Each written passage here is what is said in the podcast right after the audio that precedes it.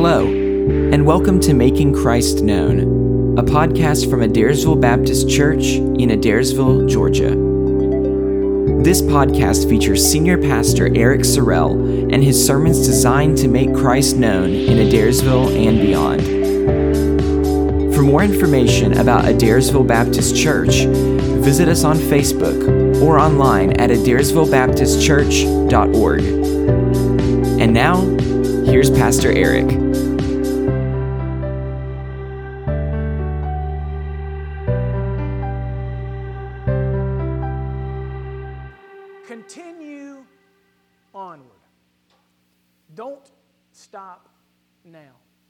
There's no telling what you'll miss. Sometimes when I hike, and boy, now's a great time of year to go hiking, um, I almost don't want to turn around because I have no idea what I'm going to miss. I, I, hate turning around and, and going back. I think just a little bit more. There might be a better spot to see, or just, just something lies ahead, right? In this life, continue onward. Don't stop now because there's no telling what lies in front of you. When you're tired, when you don't totally understand, when life doesn't seem fair, continue onward. Amen? How in the world will you learn to continue onward if you're never tempted to stop? Right? We have to be tempted to stop, or we have to be tempted to, to give up and to turn around. And it's in those moments when we're tempted to do that that we really learn what it means to continue onward. This morning we begin a, a simple three week sermon going through the book of Second Thessalonians. It's a short letter. It's very short, just a, right, a page and a half in the Bible that I hold.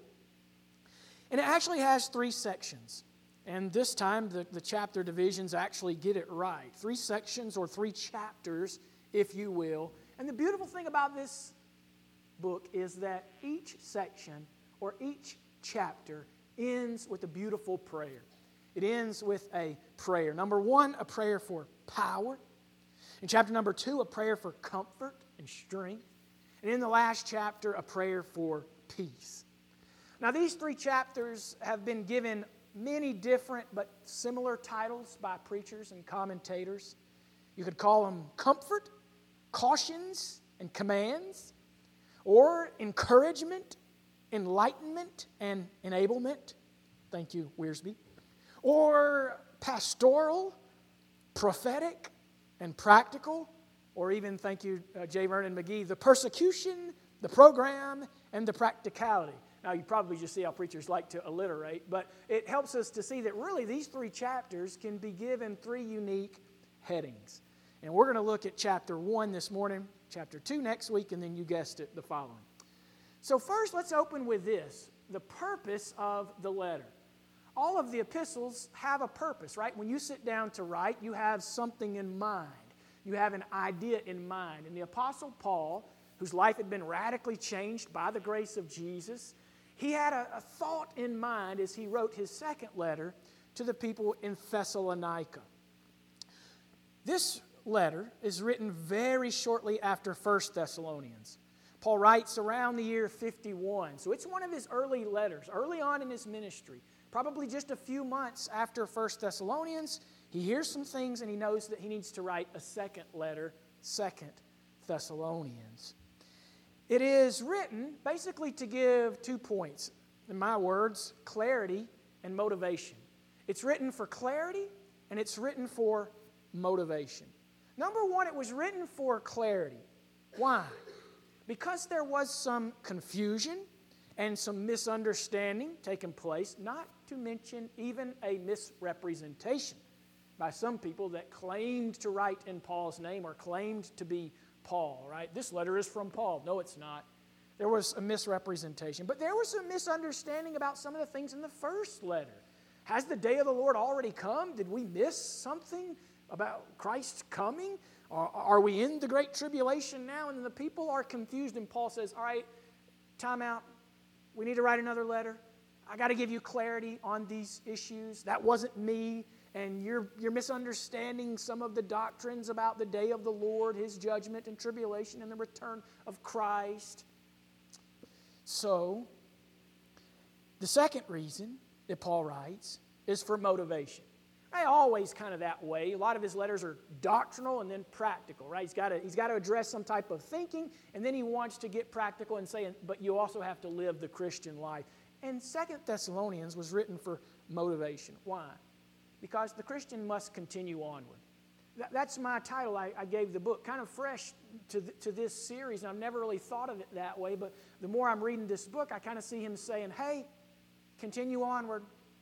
Christ hadn't come, you hadn't missed anything. Continue onward. This is not the judgment day, you're not in the tribulation.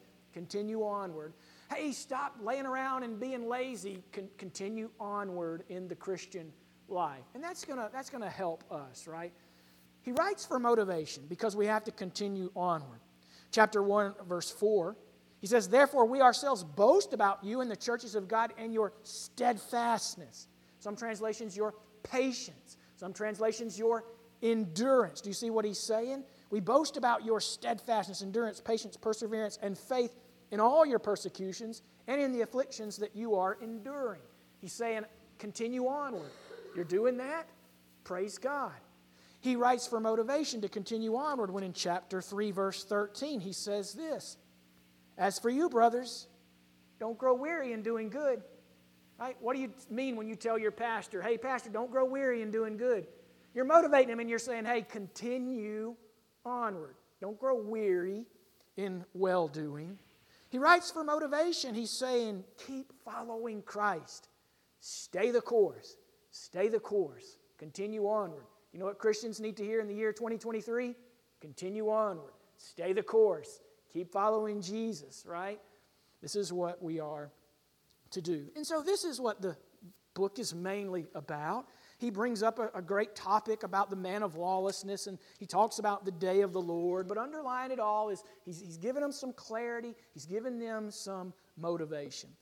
And we're going to see in chapter 1 today three main points that help Christians then and now continue onward. They can help the Thessalonians continue onward, that can help you and I continue onward. First, we will see Paul's praise. Paul's praise. Let's begin the book, chapter 1, verse 1. Paul, Silvanus, or Silas, and Timothy, person A, writing to person B, to the church, the called out assembly of God, the people of God, of the Thessalonians. That was a church plant, by the way, in Acts chapter 17 that was planted in about three to four weeks. They were a young church. They had some problems. They faced persecution. So they went next door from the synagogue into Jason's house, if you remember. They had been through some difficulty already, this group at Thessalonica. Paul and Silas and Timothy to the church of Thessalonians in God our Father and the Lord Jesus Christ. Grace to you and peace, shalom, from God our Father, again, and the Lord Jesus Christ. We ought always, one translation is we're, we're bound to give thanks to God for you, brothers and sisters, as is right. This is appropriate, this is fitting, because your faith is growing abundantly, and the love of every one of you for one another is increasing. How'd you like to be a part of that church? That's great. Therefore, Therefore, we ourselves boast about you in the other churches of God for your steadfastness, your perseverance, and faith, or that can be translated faithfulness in all your persecutions, your sufferings, your hardships, and in the afflictions that you are enduring. Verse 5 this is evidence of the righteous judgment of God, that you may be considered worthy of the kingdom of God for which you are also suffering. We'll stop there. I want you to notice first Paul's praise, right? He begins this letter, as he does many letters, praising the people of God. And what does he praise them for? Three things their faith, their love, and then also their steadfastness. Or maybe it says patience in your translations, or perseverance, or endurance. He says, I'm, I'm thankful for you. Your faith is growing your faithfulness is increasing. And also your love for other people is increasing. And he says, and this faith and this love produces something. It has produced in you perseverance. Perseverance. Paul expresses thanks. He says, We ought always, to give thanks to God for you, brothers. He says we, we, we are bound to give thanks, right? And I should too. I should give thanks to you, uh, the people of Adairsville Baptist Church. Thank you for showing me appreciation in the last several weeks, but I do thank God for you. I, I thank God for our people, that our people are supportive and encouraging. I thank you for that. I, ought to give thanks to God for the way you support the church, the way you support your pastor, and the way you encourage your pastor. We, we don't have many problems. I don't have conflicts and nasty emails and letters, and there aren't a lot of complaints. You are encouraging, you are supportive. Man, thank you for that. Uh, another thing that I ought to, to pray and thank the Lord for in your life is this that you are humble and servant minded. I think we have a group of, of humble people, of servant minded people. You are willing to serve without the, the light and the recognition. And, and thank you for that. I, think in many ways our, our goals are similar, right? We want to encourage one another, we want to be supportive, we want to be humble servants, and, and you are that. And I ought to get on my knees and thank the Father above for, for people like you. So thank you, thank you. That's what Paul is doing. He's saying, Thank you for this. In 1 Thessalonians, right away in chapter 1, the first letter, he says, I thank you for your faith and your love and your hope. And he tells us about that work of faith and that labor of love and that steadfastness of hope. Well, now he comes back to 2 and he says, Thank you for your faith or your faithfulness, and thank you for the love. And the, the love is, is not just for like God, he says it's a love for each other. That's why I said, wouldn't you want to be a part of that church uh, where he says your love for each other is increasing? I mean, that's what every church wants, right? There's no bickering and fighting. It's like everybody's loving each other more and more and more. And then he says the therefore. Therefore, there's something that's produced out of that faith and love. Therefore, we boast about something about your steadfastness, your faithfulness, and all of these difficulties of life, the persecutions, the hardships, the afflictions that you are enduring, right? Perseverance, our perseverance, is tested by suffering, isn't it? Our perseverance is tested by hardship. Perseverance grows through resistance, just like a muscle does, right? That's, that's the way our perseverance grows. That's the way our perseverance is tested. And he says, I can see this in your, in your lives and in your congregation that you are growing in perseverance. If you want your perseverance to grow, try growing in faith and love for people. And I think that's going to help us continue onward. Why? Because our faith is in God, and if I'm loving people, I'm going to keep serving. I'm going to continue onward for their sake and, and for God's sake. John Chrysostom uh, of the late 300s, that's writing a very, very long time ago, said, How can faith increase? It does so when we suffer something for the sake of faith. How does our faith increase? It does so when we suffer something for the sake of that faith. So, here in these few verses, we see their fortitude of faith, the fortitude of faith. And he says in verse 5 that their suffering, and their response to that suffering shows the genuineness of their faith, right? Just like Peter would say, your faith, it's, it's being refined.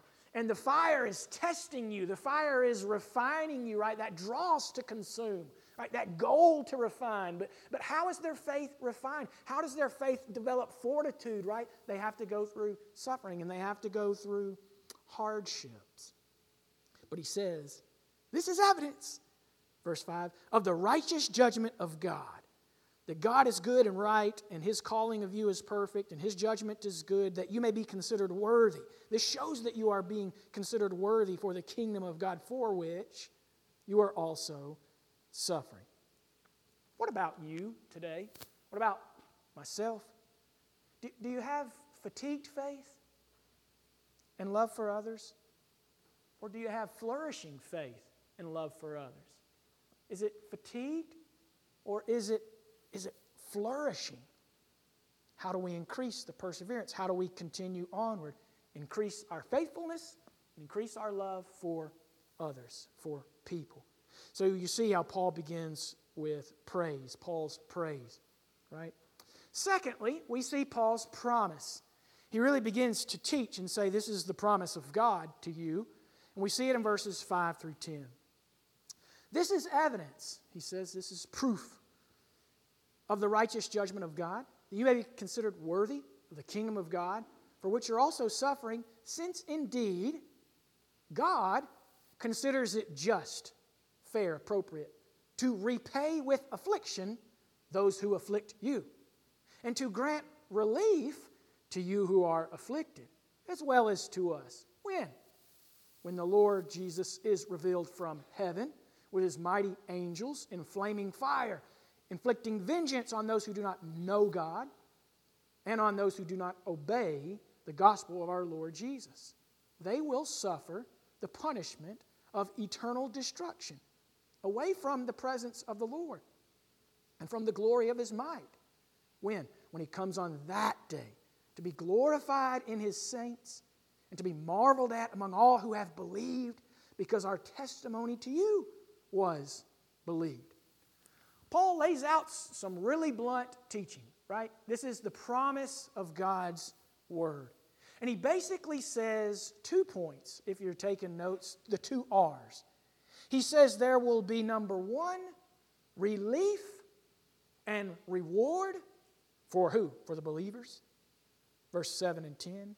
And that there will be, secondly, repayment, or the word in the Bible is retribution for unbelievers. Let's take those each. First, he says there will be relief and a reward for believers. Right? When you're going through hardship and suffering, you need to know that things are going to get better. That there really will be a reward at the end of all this craziness. That, that it really will be worth it. That there will be a reward. That there will be a relief. That there will be this are rest. Rest. He says in verse 7 God will grant relief. Some translations, rest. He'll give you relief to you who are being afflicted. And he says, as well as to us. He says in verse 10 when Jesus comes on that day to be glorified in his saints, we glory at him, he glories in us. He's marveled at by the saints and angels alike among all who have believed to the believer because our testimony to you was believed. He says there will be relief, reward, rest for who? Not for everybody. He's just being honest, and we have to be honest too, right? But for believers, those that know and obey the gospel. That word for relief, it's a, it's a relaxation, right? One day there'll be this relaxation. That word for relief originally meant this. I thought of Caleb Griner the release of tension on a bowstring, right? It's like this old world's pulling back. One day there'll be relief. The tension on the bow will relax, there'll be rest, right? That, that things will, whew, it'll be worth it. There'll be a reward. Why? Because he says this because God is on your side. He's telling them, I'm motivating you. God is on your side. Don't give up. Continue onward. There'll be relief one day. There'll be a reward one day. Continue onward. You'll, you'll relax and there'll be rest. And when that time comes, God is on your side. But what about the, the, the fact that's the kind of the counter to this is, is this that there's, there's something not for us, but there's something for the other you, the unbelievers. There's repayment, there's retribution for unbelievers. Look, he says that they were suffering. And in verse 6, they needed to hear this. Since indeed God considers it just to repay with affliction those who afflict you. There is a repayment, there is retribution. Retribution is a divine payback. Retribution is this it's full punishment for sin. And a holy God and a just God demands that. There must be payment for sin. And either you can try to pay for it or you can let Jesus pay for it. I can't pay. I need Jesus to pay. But the retribution will take place. I remember when I first went through this book, Second Thessalonians, it was, it was way back, probably in 2014, a Sunday night. And I remember starting with this, kind of some, some, some cultural things that were going on in that day. And I said this What happens to ISIS? Because that's what, what's going on. What happens to ISIS? One day, they will experience retribution if they don't repent, right? We could say it today. What happens to Hamas? Or what happens to an Israelite, right, that doesn't repent and, and is wicked and, and doesn't re- receive Jesus as Messiah? What happens to those that are evil, to murderers and child molesters, right? We have to know that there will be retribution. God is just. He will afflict and repay, that's the R, He will repay with affliction those who are afflicting Christians, those who afflict you, those who are doing wrong. Look down at verses 8 and 9. There's also this R of, of rejection. That's basically what it means. He says it's this inflaming fire that represents judgment, inflicting vengeance. It's just the honest truth on those who do not know God and on those who do not obey the gospel, the good news of the Lord Jesus. They will experience retribution. You have to pay. It has to be paid. The credit card of sin, that debt has to be paid for. You can stand before God and say, God, I'd like to pay with my good deeds. And He'll say, No. You can stand before God and say, God, I'd like to pay in this way. And He'll say, No. The only one that can pay is Jesus. So by faith, I had to transfer my balance to Him. His huge credit limit, He never charged with sin, right? So I had to say, Lord, take my sins, transfer the balance to Christ, right? And stand before God one day and say, Christ has paid it all. My balance was transferred by, by His blood. And he says, Yes, it was paid for, not by you, but by the Son. Come on. Here's, here's your relief. The, the bill has been satisfied, it's relaxed. But if not, it has to be settled. Retribution, rejection, when? On that day of flaming fire and vengeance on those who don't know the gospel or obey the gospel. Verse 9, they will suffer the punishment, here it is, of eternal destruction forever, everlasting destruction, not, not annihilation. You read the other books of the Bible, it's not that. It's everlasting, it's eternal. And this is the most important thing. It's away from, he says, the presence of the Lord, away from the glory of his might. You, you see, God is just. And as I preached at the beginning of this year, our souls have an issue. We cry out for justice. We, we, we know that there has to be justice in this life and in this world. And through God, justice is satisfied. Justice is desired, but justice is satisfied. God will one day reward and punish in His time. Amen? Not in my time. I'd love it if God worked on my time. it's in His time. D.A. Carson, professor and sometimes preacher, and I love to hear him preach, calls this the patience and the payback of God. Why are things not fair right now? God is being patient. He's le- leading people to repentance. He's calling people to repentance, right? Why, why we, we look and we want justice right now, and God's going, Yes, justice will be satisfied, but right now I'm being patient. It's an age of grace, calling men and women to, to repent. But there will be the payback of God. The, the account has to be settled. Retribution. God's wrath against sin is a topic that, I, number one, I, you should better preach it with grace and mercy. And that's what I try to do. Not every preacher in this old Appalachian belt likes to preach uh, retribution with grace and mercy. Some of them get a little bit too happy about preaching retribution. I don't see how, but uh, I'm not that way. But um, God's wrath does something good for us. God's wrath against sin, it's biblical. Um, he has to be a, a, God of wrath against sin because he has to also be a God that's just, and he has to also be a God that's holy, and he also has to be a God that's loving and merciful. And he is all those things through the gospel. But God's wrath against sin gives us great help and motivation. It helps us forgive people and leave it to God. If you know that God is a God of wrath against sin, you don't have to be the person of wrath against that sin. You can learn to say, God, I forgive that person. Lord, I leave that to you because I'm not their judge, but you are. And you'll do whatever you choose to do, either if it's patience or if it's payback. The wrath of God against sin is a doctrine that helps us, number one, forgive. It helps us, uh, number two, leave things to God and trust God with the outcome. It does this the, the wrath of God against sin helps us appreciate grace and mercy. How in the world can you sing amazing grace if you think everybody just gets grace in the end? Right? No. The, the doctrine of God's wrath against sin says, wow, I appreciate that mercy so much more. I, I appreciate that grace so much more. God's wrath against sin does this. The Puritans loved it, right? It motivates holy living. if God is a God of wrath against sin, then I actually need to say, you know what, I might not need to watch that. I might need to turn the channel. I might not need to say that or dress that way or go to that place or it, it promotes holiness. The doctrine of wrath against sin promotes evangelism. Why in the world do we call people to be saved? Because we believe that one day if they don't repent, there will be retribution. But you can experience today redemption. You can experience today reconciliation. You can experience grace. Amen? That's a good doctrine. And that's what we, we do. If we understood God's wrath against sin, we'd, we'd probably go tell more people of how they can avoid the wrath and how they can experience the mercy. Relief and repayment. He says, guys, don't worry, continue onward. God is just and fair. You'll get relief, they'll get repayment. This is what happens. But when does the relief and the repayment come? Now? No, no, no. Look at verse 7. I love the winds of verse 7 and 10. The winds of verse 7 and 10. And to grant relief to you who are afflicted, as well as to us when? When?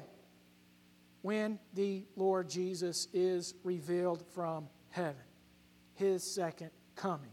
That's when we get relief and not until then. That's when they get retribution and not until then. When? When he comes.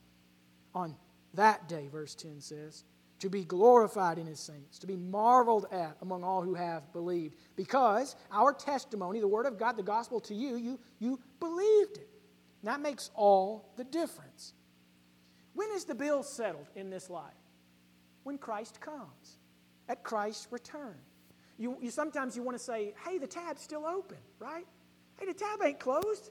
The people are still charging, right? I mean, you thought about places where you have like this open tab, you know, and like you can order the food and the drinks and you can play as many rounds of top golf and bowl as many games and the tab's just open. You just keep going until right? But if they came hey hey pay pay now you hey wait a minute i'm not done. I'm going to get another game and have another you know dr pepper or something. I don't know. Like like the tab is still open right? The tab is still open in this life. The bill hasn't been settled yet but god will one day say and it's done.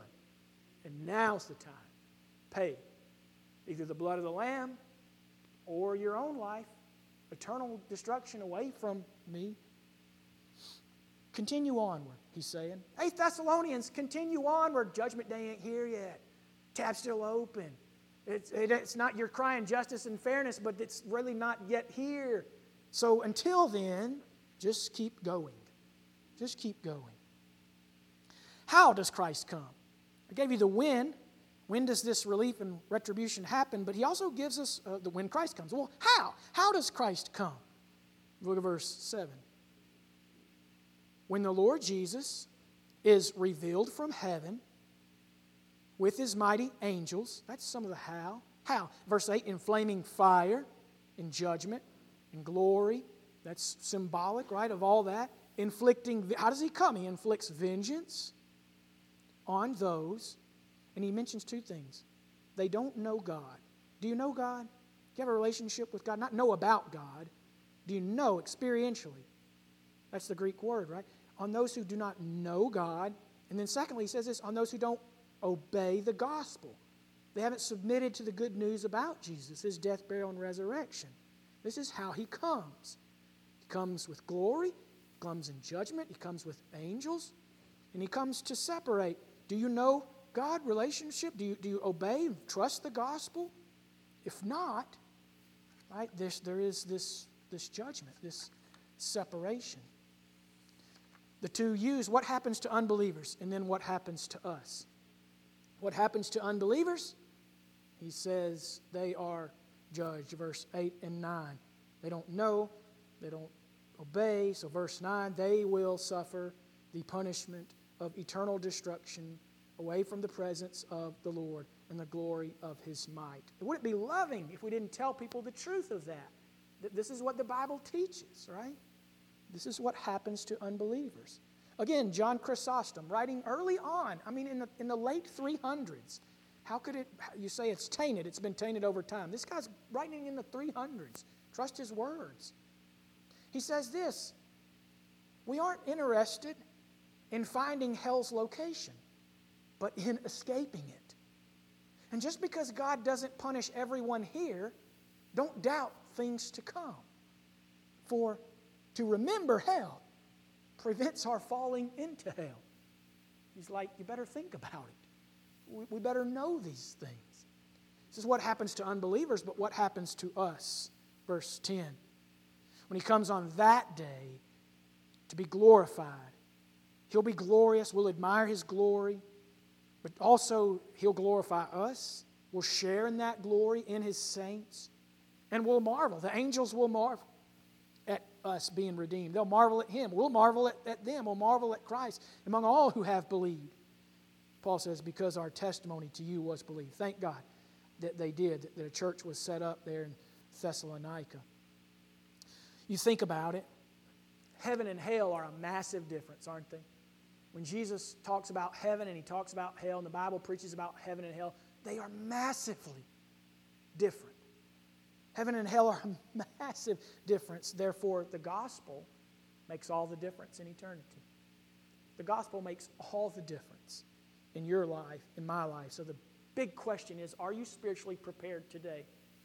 Are you spiritually prepared for this day to pass, to meet the Creator?